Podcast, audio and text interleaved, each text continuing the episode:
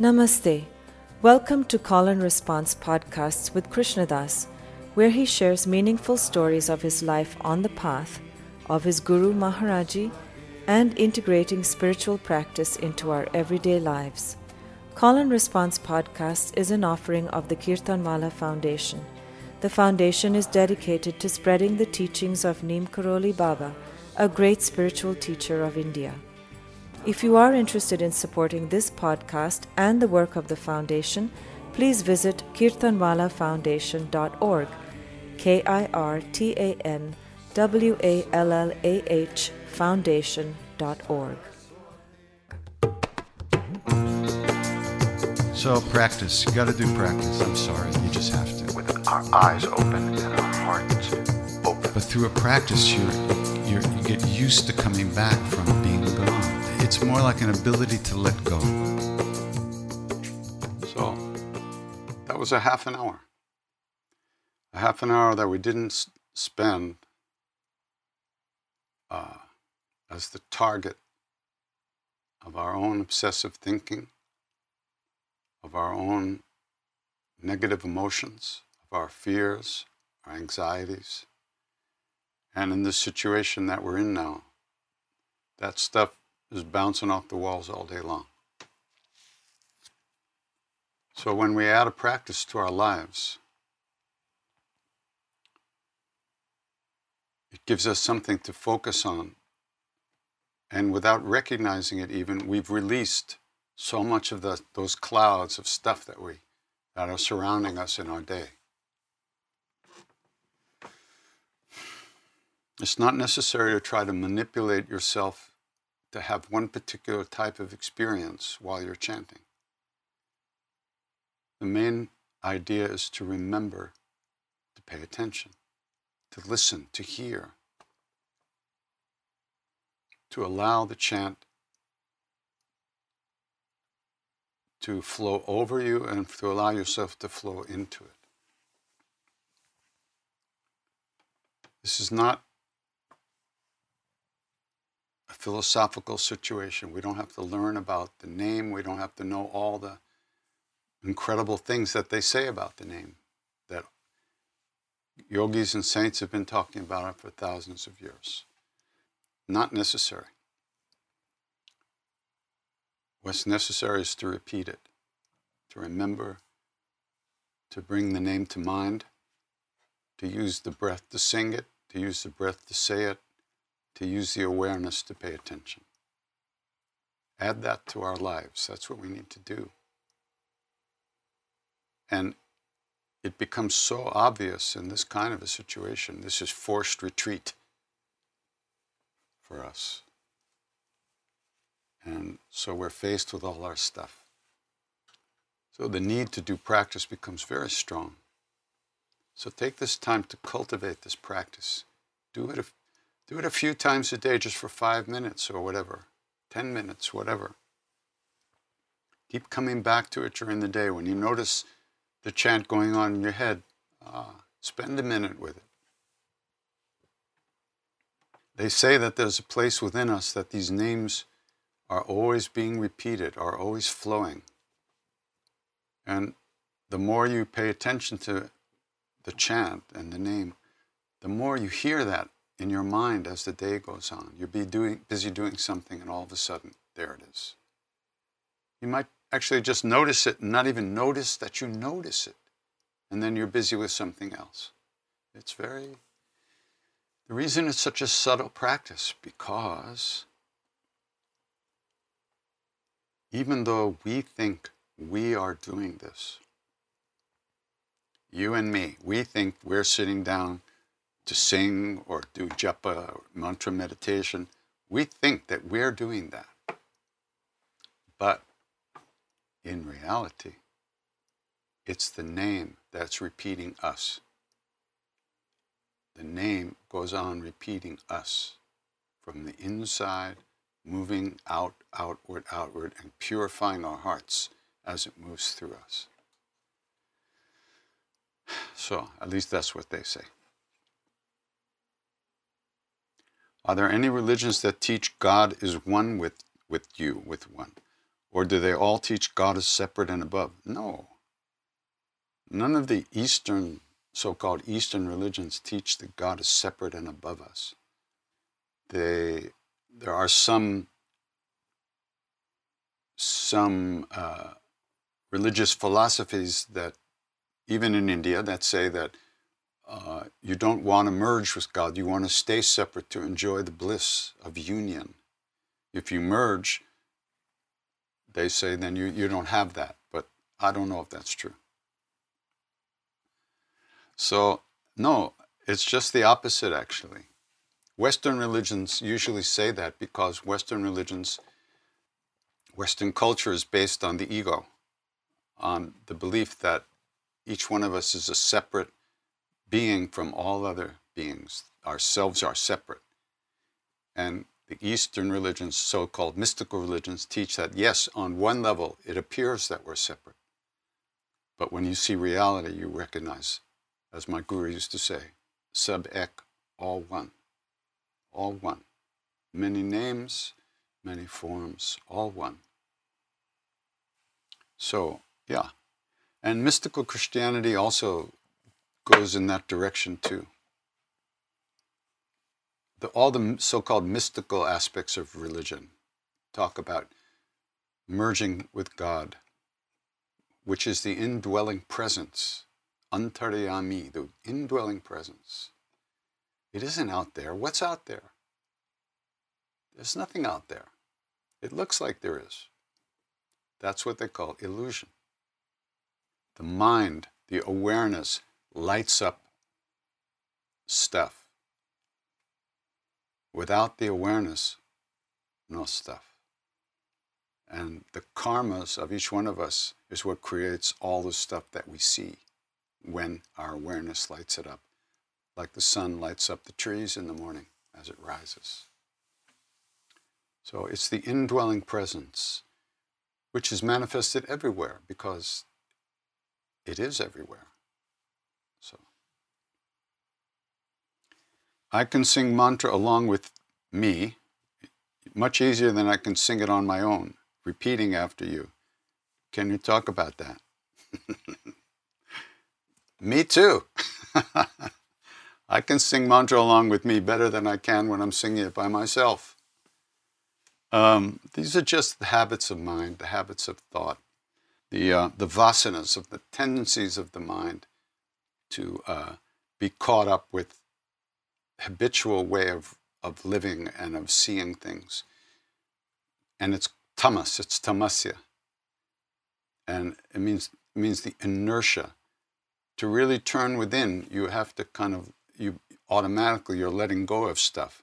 And there's an inertia involved with that. So when you, when you sit, do the practice, but don't feel that you have to push all those thoughts away. Even the thought that, oh, this is hard, uh, you know, if I sing by myself like this, it's hard. Is that a thought or a feeling, or is it? Yes. Let it go and come back. You're getting stuck there thinking that that's important. And even though it might seem to be uh, the way it is in the moment, if you let go of it, where was it? It's gone. So, but that comes from our thinking that we have to feel a particular way, that we're doing this practice and it's like pushing a bliss button. And if we don't get the bliss, if we're not finding the button, we're doing it wrong. That's not the case. You can't do it wrong. Just the doing it is such a big thing. Just be aware of all your stuff. Don't try. Do the practice, live your life, do the practice, live your life. Don't judge yourself. That's the program that's running. You're judging, you're evaluating. With no judging and no evaluating, what's the problem? You won't find a problem. So you're getting caught in, in identifying with those programs that are running. Let them go again and a million times a second. Just keep letting them go. It doesn't matter. Letting go is what matters, not what you think about it, not how you evaluate it. Uh, when you first started chanting, were you particularly attracted to particular deities or chants? Did they affect you differently? Has this changed? as your practice matured. Uh, thanks for thinking my practice matured. Who knows? I was first, one of the first beings that I was very attracted to was Kali, Ma Kali. After I read Sri Ramakrishna's Gospel of Ramakrishna, he used to sing to Kali, and it was amazing. So I was very attracted to that whole feeling, that whole being able to sing, to chant, and feel love and all that. So one time I was sitting with Maharaji. I think it was just me and him. And uh, I had been practicing this bhajan, this Mira bhajan, this song by Mirabai, famous devotee of Krishna, mystic devotee. So I, I started to sing it for him. And my tears were coming down my cheeks, and I was singing it to him. And I finished, and I opened my eyes. I looked at him, and he goes, Why are you crying? and I went, Oh, I'm crying because I always wanted to be somebody who sang and cried tears of love. And there I was. I finally did it. Next.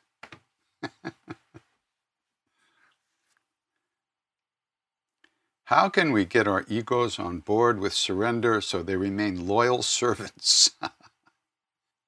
or is the ego inherently fearful and deceptive? I don't know how to detach from my ego without cutting it off. You can't cut it off. You can't detach from it. It'll never serve your soul because it's not supposed to. It's not even real. It's only a collection of thoughts that we identify with. There is no such thing as ego. There's something we call ego, but it actually doesn't exist. Uh, Sri no, uh, Sri Ramana Maharshi, one of the great saints of the last generation, he said, asking the mind to kill the mind or the ego to kill the ego is like asking the policeman, the thief, to be the policeman. He said there'll be a lot of investigation, but no arrest will ever be made. So do your practice. Don't think about it so much. It's all ego down here. It's all ego. We're all on this shore.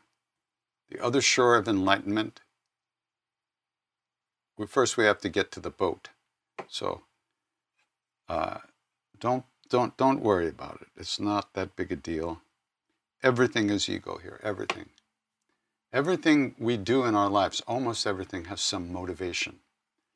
It's either based on greed or fear or pride or shame or selfish desires. All our motivations revolve around those kind of things. That's the way it is here. That's what life is, this life, in this world, at this time, for most of us. By adding a practice to our lives, we're adding another vector, another uh, vibration, you could even say, that doesn't come from our stuff. The name doesn't come from ego, it doesn't come from a separate self. These names, these practices, and these names were brought to this world by beings who had totally transcended the illusion of self, who recognized reality, became one with the universe, and said, Here, try this. So it didn't come from our egos, our small s selves. Um, yeah.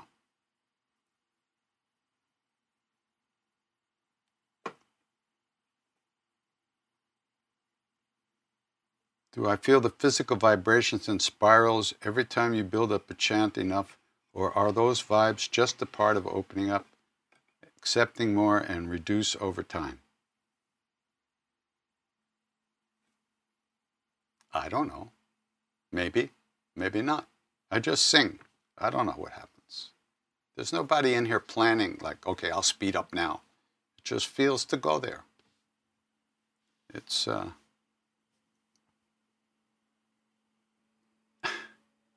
if you think that I know what I'm doing other than squeezing this little box and pushing a button on the tabla machine, you're dreaming.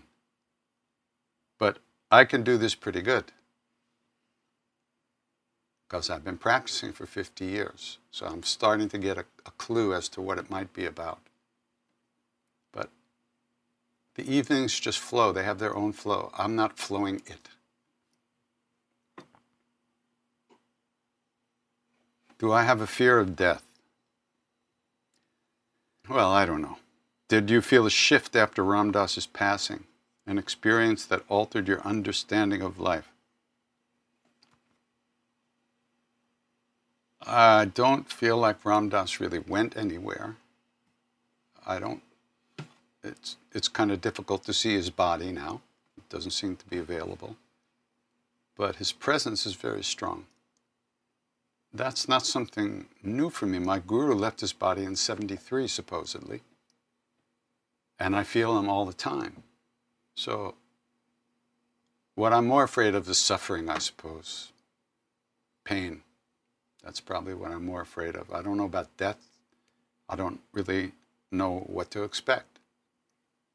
So I feel it would be harder, the suffering that one might experience when one gets sick and is dying, that would, might not be fun. But, uh, but spiritual practice is what you would do anyway to develop the ability to have a good death death that wasn't constricted by fear and, and uh, clinging to life. You want to be able to let go if that's what's going to happen. And at some point, it's going to happen, and we're not going to have much of a choice at that point, except to let go. So, spiritual practice is the best way to live and the best way to die. Wonderful book by Ram Dass and Mirabai Bush, Walking Each Other Home. It's okay walking each other home. Check it out. Fantastic. How important is it that you can sing well if you want to lead kirtan? Why do you want to lead kirtan?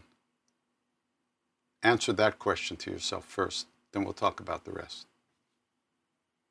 Have you met Sri Anandamayi Ma? Yes, I met her many times in India in the old days.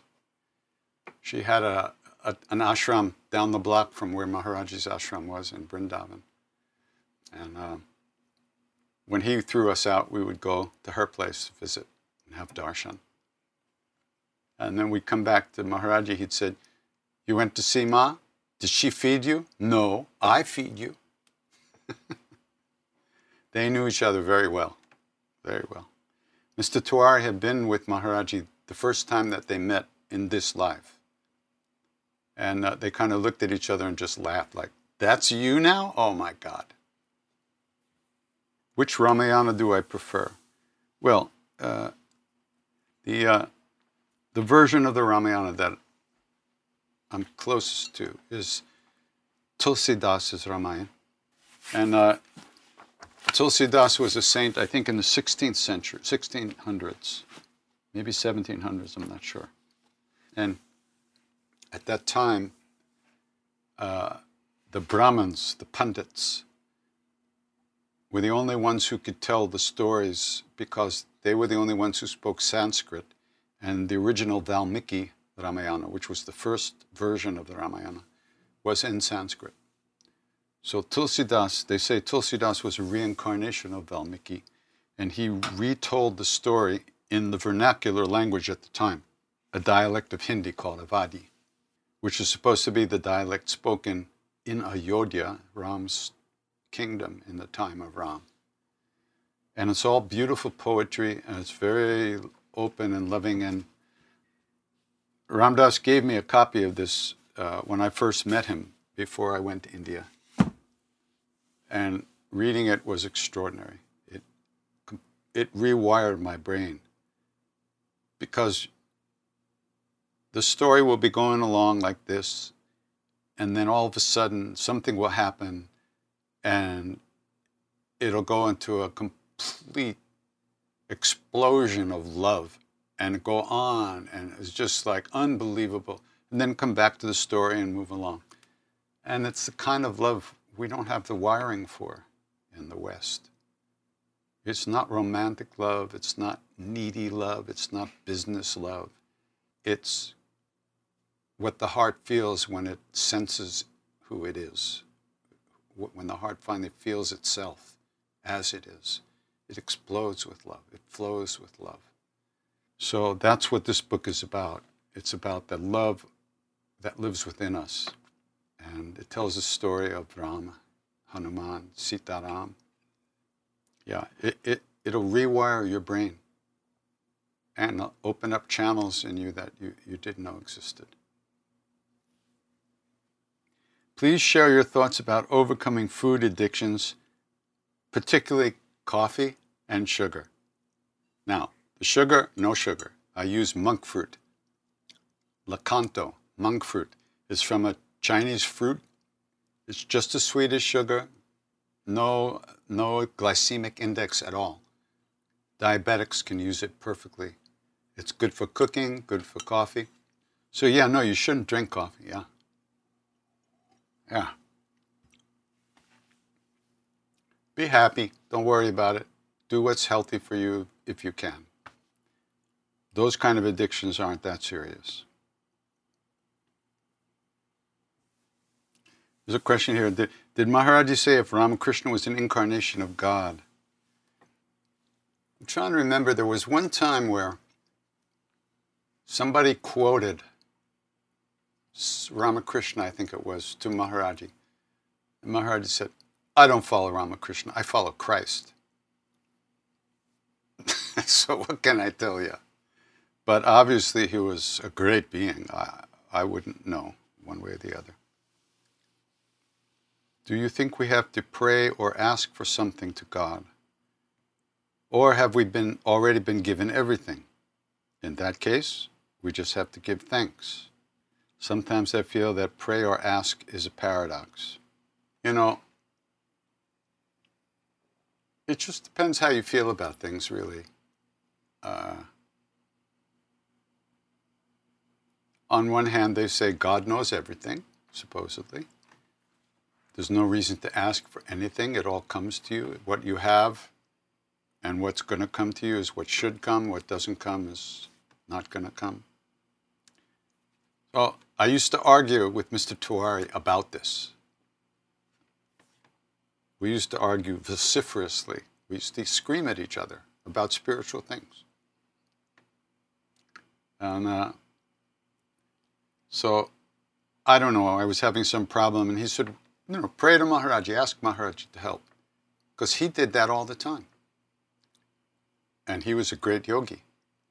And I said to him, I said to him, no, I don't want to ask. I don't have to want. I don't want to have to ask him for things. And then Tiwari just said to me, "Are you happy?" And the answer was no.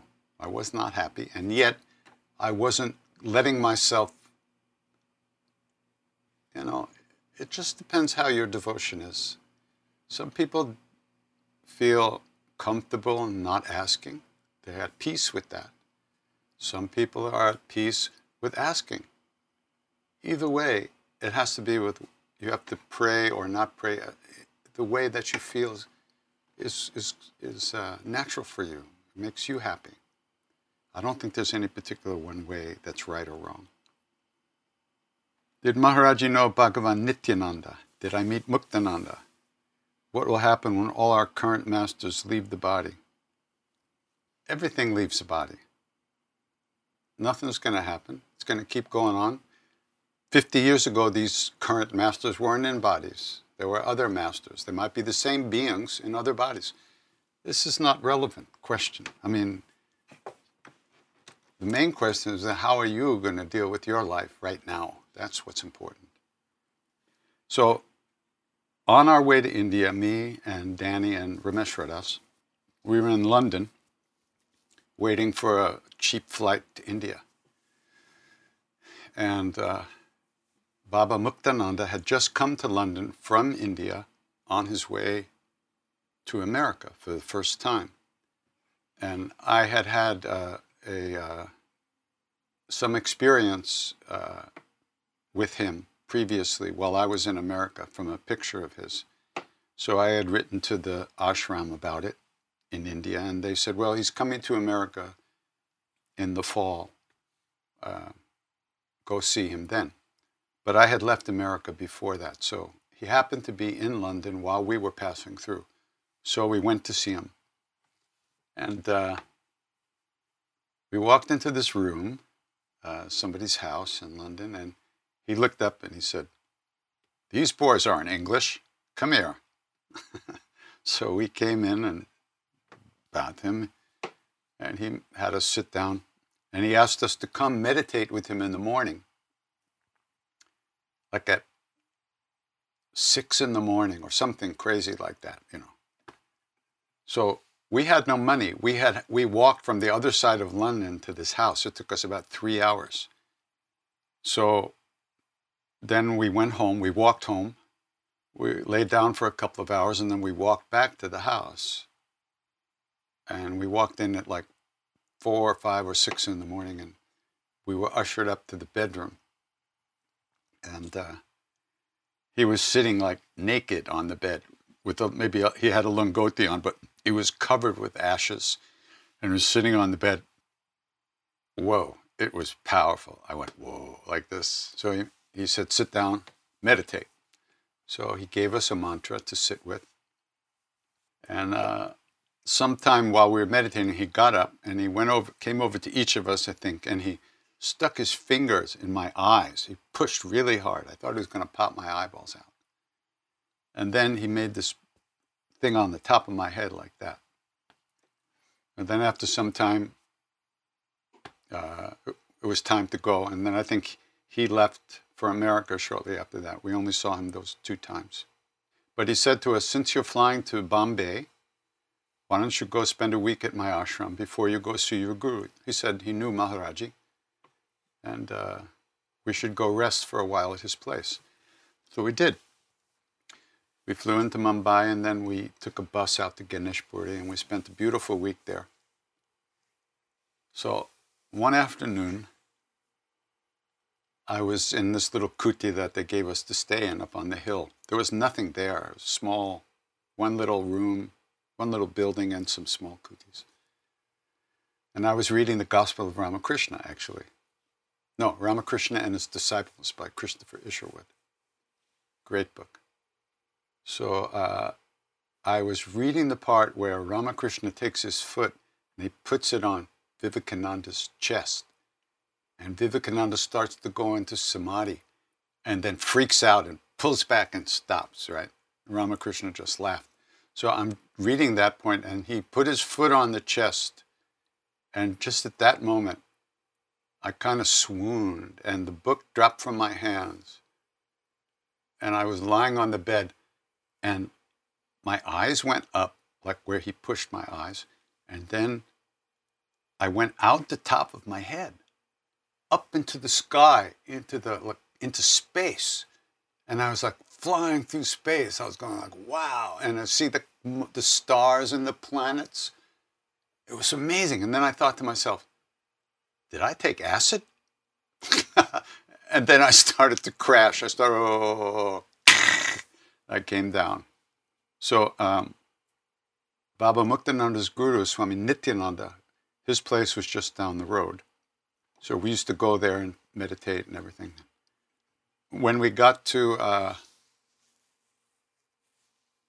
when we, on our first darshan with Maharaji, when we came up north finally, as we pranam to him the first time, a picture of Nityananda fell out of Danny's book. And Maharaji said, What's that? Let me see. So he took the picture of Nityananda and said, Oh, he was a good sadhu, a good sadhu. For Maharaji, that means he's God on earth. You know, when he said someone was a good sadhu or a great sadhu, a real yogi, that means he's really something. So he knew Nityananda that way anyway. I don't think they ever met.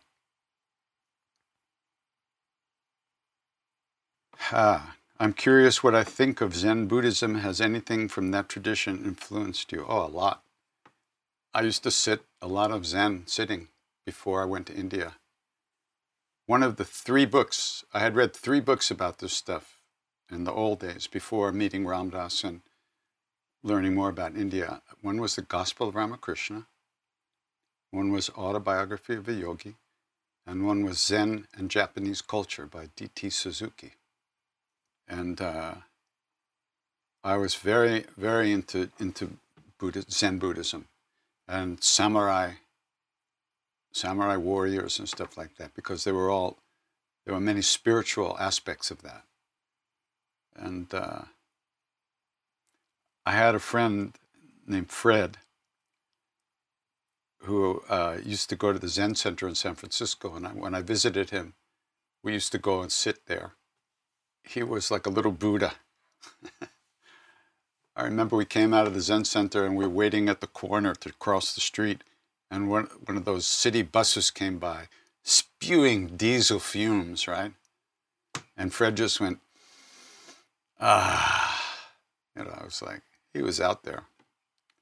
But I love Zen Buddhism. I love, you know, I'm very, I have a lot of Buddhist teachers and uh, I love Buddhist practice and philosophy and I find it very helpful for cutting through bullshit.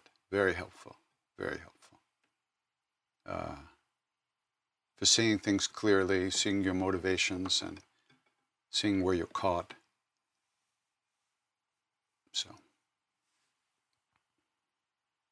Please put, on, put some light on how to overpower negative thoughts and anxiety, especially during meditation. Uh, if you're meditating, you're not supposed to be trying to overpower anything.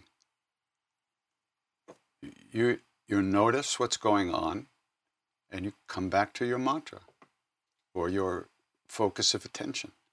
Where does it say you're supposed to fight with your uh, thoughts. That's a misconception.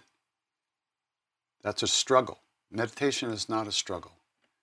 You just keep coming back again and again, again and again, and you're training yourself to release those thoughts once you notice. And in fact,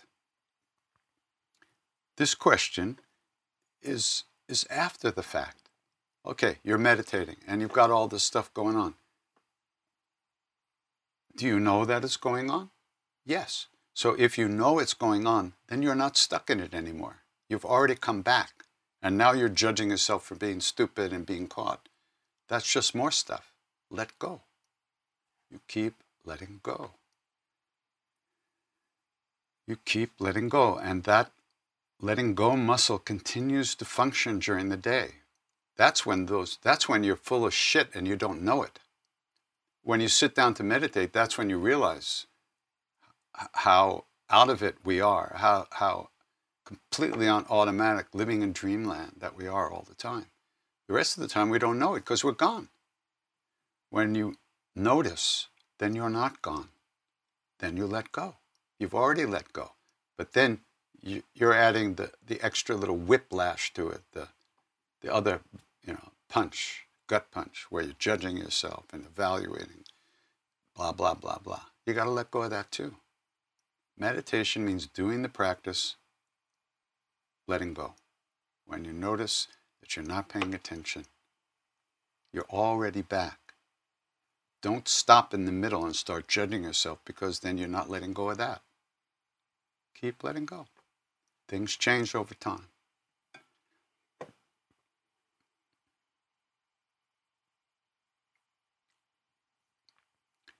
Oh, Raghu Markus always asks his guests in Mindrolling what led them to a spiritual path. Now we're, now we're quoting Raghu Markus, my very dear friend and guru brother. I don't know.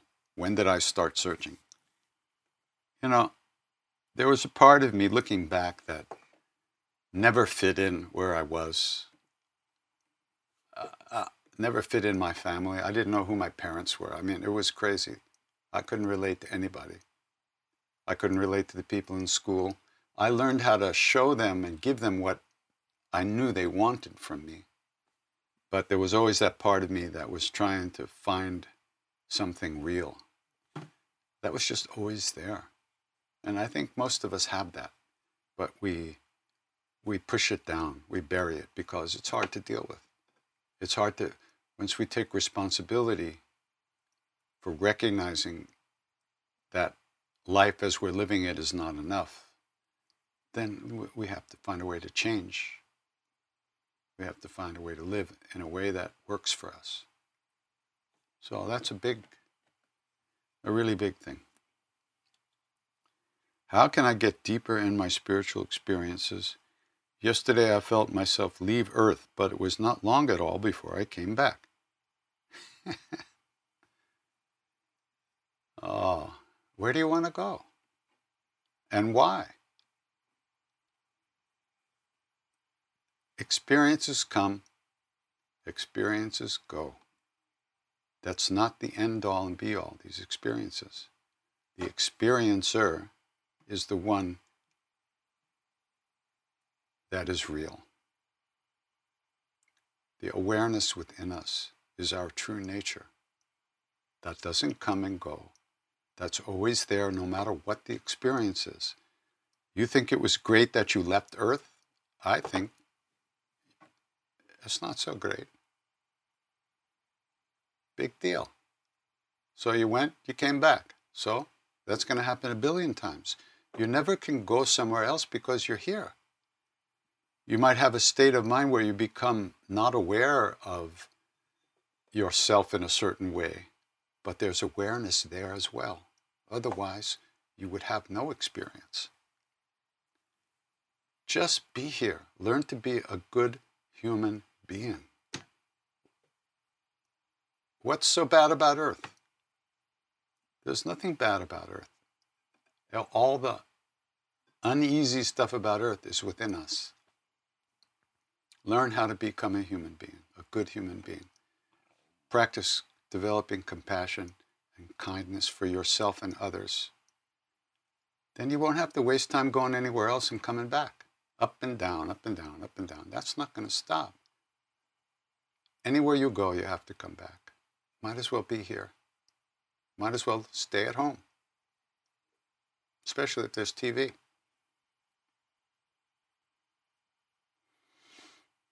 How to overcome suicidal thoughts and overcome the fear of failure.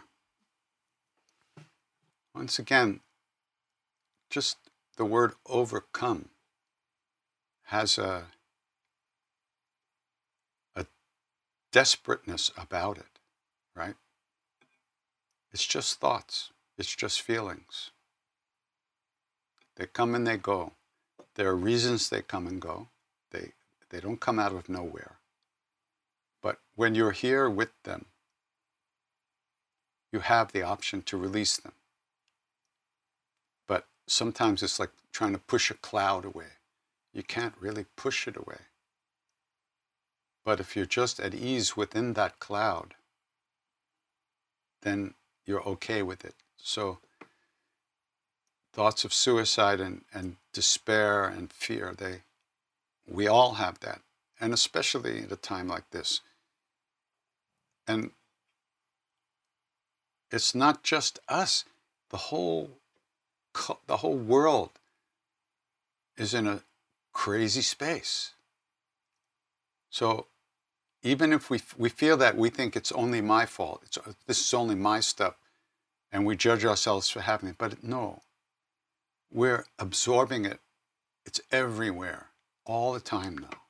So much fear, so much anxiety, and with good cause, really. But still, when it comes down to our inner experience, we can always practice letting go. We can always practice noticing how we judge ourselves for having those feelings.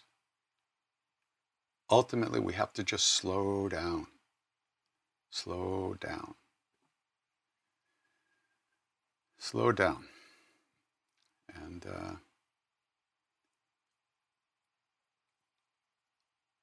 anywhere that you feel you can get help with those kind of very painful, dark feelings, you should try counseling, therapy, uh, antidepressants, anything that you need to do to help yourself, you should try.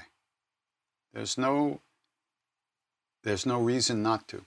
Someone once asked the Dalai Lama about uh, painkillers when you're dying and you're in terrible pain.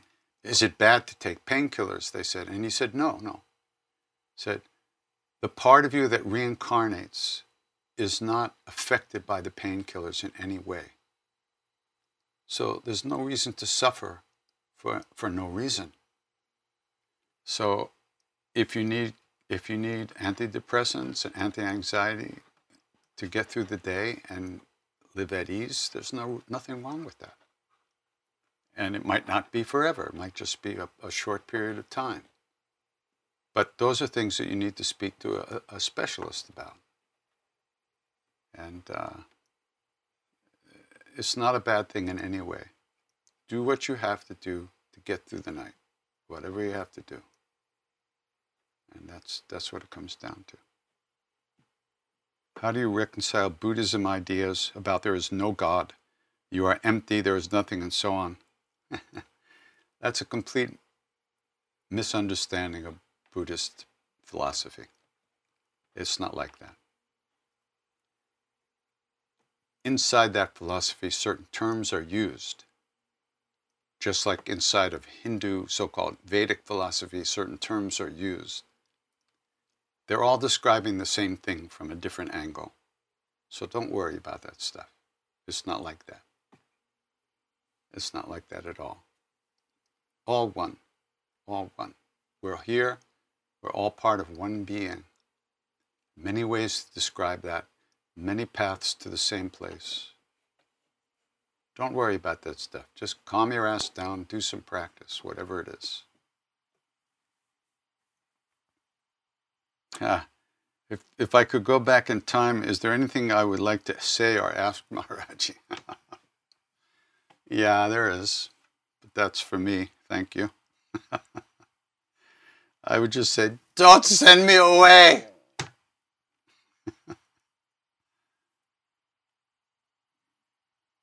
do you do yoga all? It doesn't look like it was your important to your guru.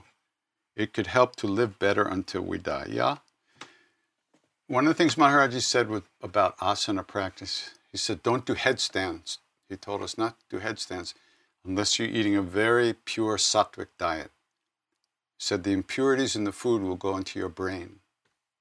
But he never said not to do asana practice. It just, for us, it basically fell away when we got there. We were home, you know.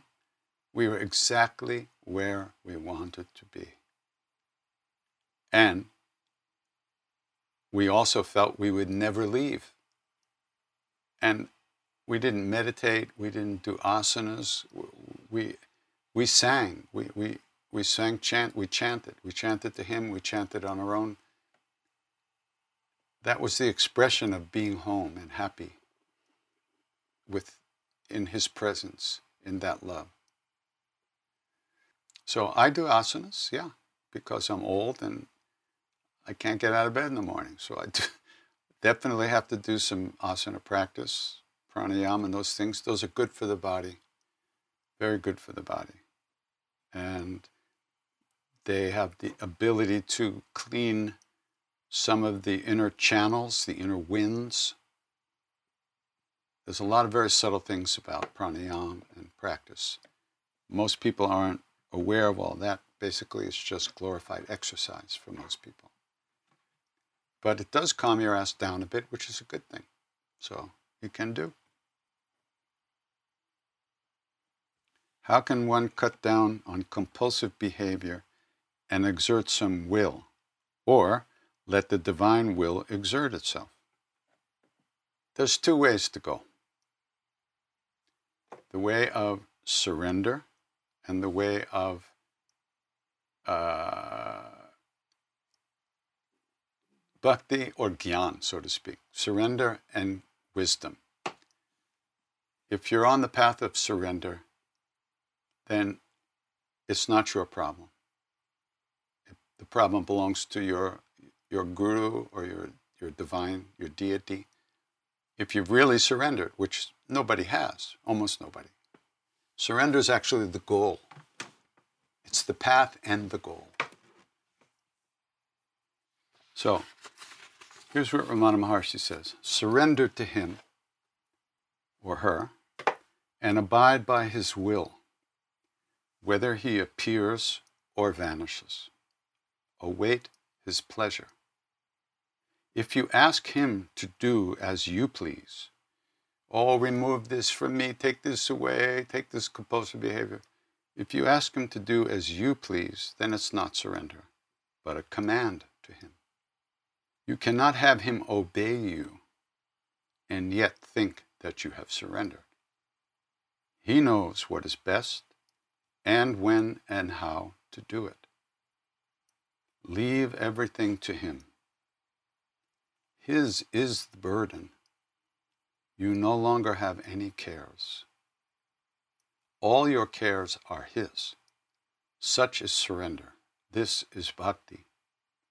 Or, inquire to whom these questions arise. Who is having this compulsive behavior? Who can't stop eating this or that and drinking coffee and maybe doing worse things to oneself? Dive deep into the heart and remain as the self. One of these two ways is open to the aspirant. Neither way is easy. Both ways take serious commitment and serious practice. So, compulsive and obsessive behaviors can be very destructive to ourselves. But even so, we can do practice. We can add that to our lives. And that can't help but help us. That's got to help us as time goes on.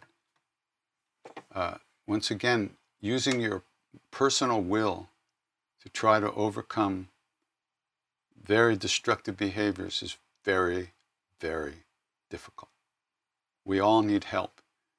AA is great for those kind of things because you get into a group and you start talking and sharing your weaknesses with people and you kind of get a feeling you see everybody's got the same problems.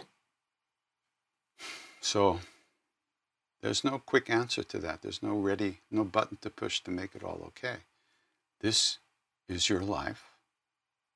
This is what you're dealing with. If you're on the path of devotion, you try to offer it to the Guru, offer it to God, and try your best to keep releasing again and again. You can't just stop that stuff. There's a reason we do those things to ourselves. And without uncovering some of those reasons and releasing some of that negativity, it's very hard to, to change those behaviors. Very hard. But what else are you going to do except try?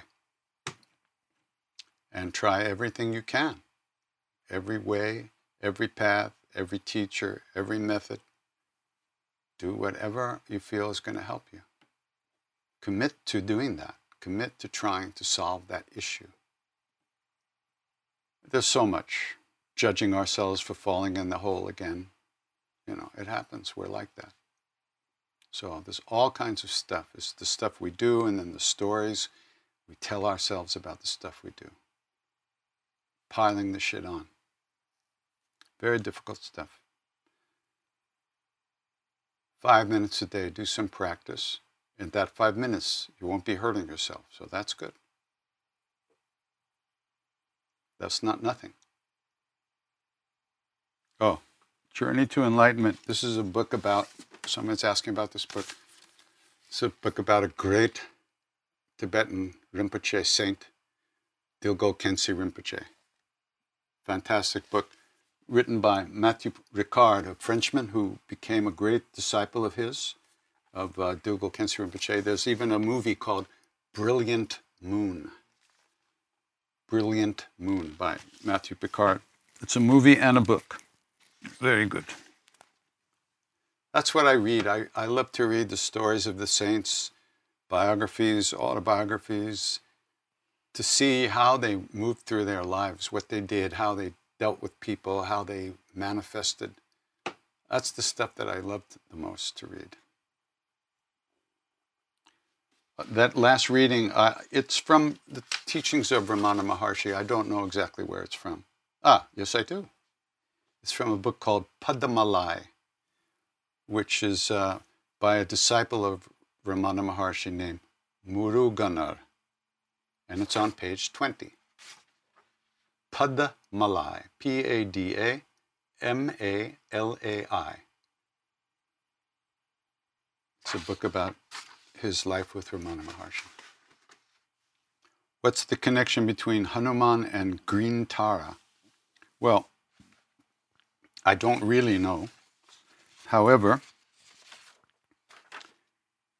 some of the lamas that I've spoken with and Tibetan practitioners have told me they they feel uh, Bob Thurman, for instance, he he feels that Hanuman is a form of Chenrezig or Avalokiteshvara, Chenrezig, the, the Bodhisattva of compassion.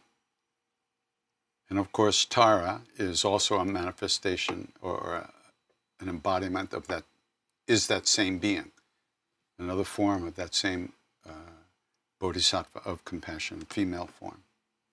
But there's a lot more about, there's 21 different aspects of Tara, and I don't really know them all because it's not my, what I'm immersed in most of the time. Yeah, the thing about do I do yoga at all doesn't look like it was important to my guru.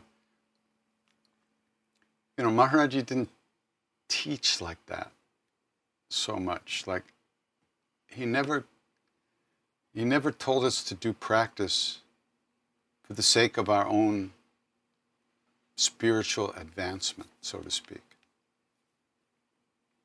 When we asked him, How do we find God? he said, Serve people. When we asked him, How do you raise Kundalini? he said, Feed people. So, he was bypassing this whole egocentric, I'm going to find my way to enlightenment kind of thing.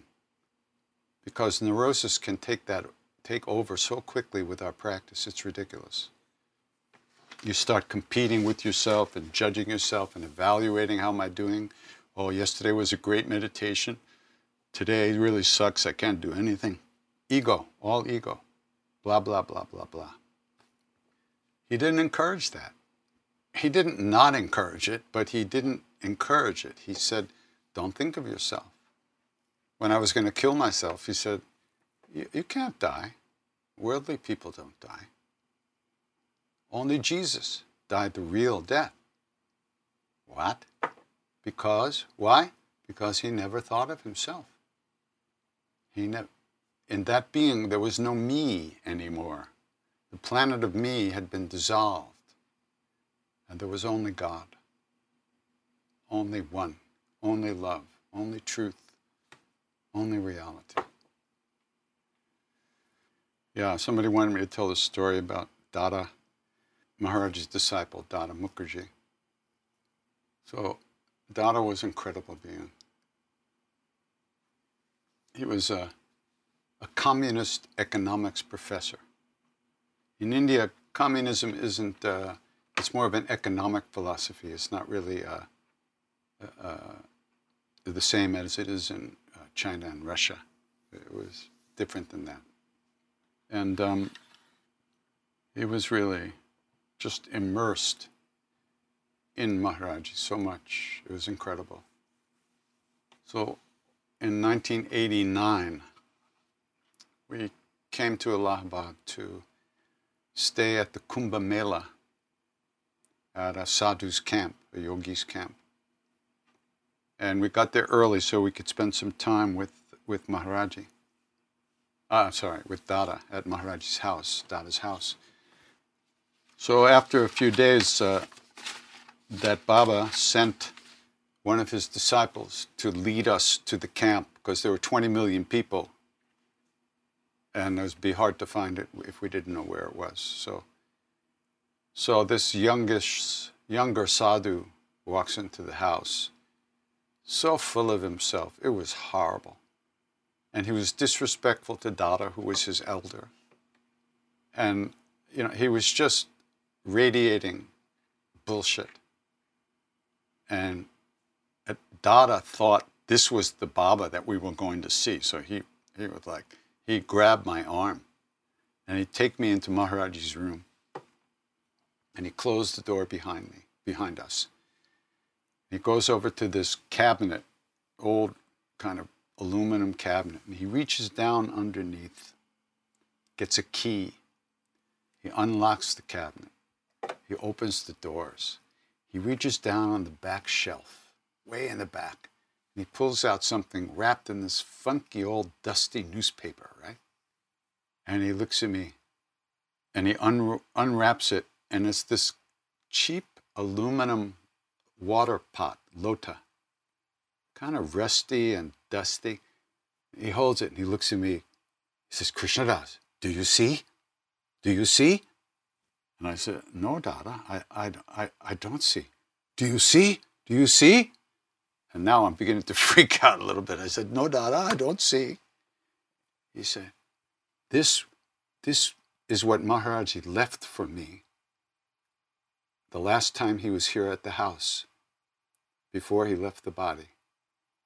This is, he left this, he left this. Do you see? I said, No. He said, You don't have to shine. And then folded up the paper again, put it on the bottom shelf, locked the cabinet, closed the cabinet, locked it, put the key back there, and left me standing there. You don't have to shine. How much of our life do we spend trying to shine? Either in someone else's eyes or our own eyes. We spend so much time shining up this meat puppet, trying to attract things we want, things we think we need, trying to get healthy to avoid being sick, even. So much time shining ourselves up.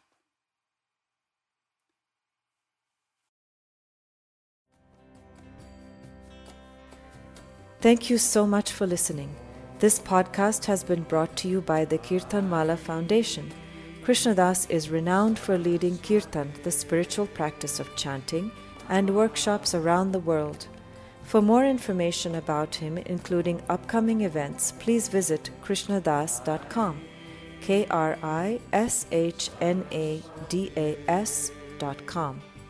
We also invite you to visit kirtanwallahfoundation.org K I R T A N W A L L A H Foundation.org. Here you will find more offerings dedicated to spreading the teachings of Neem Karoli Baba. Love everyone, serve everyone, remember God. Ram Ram.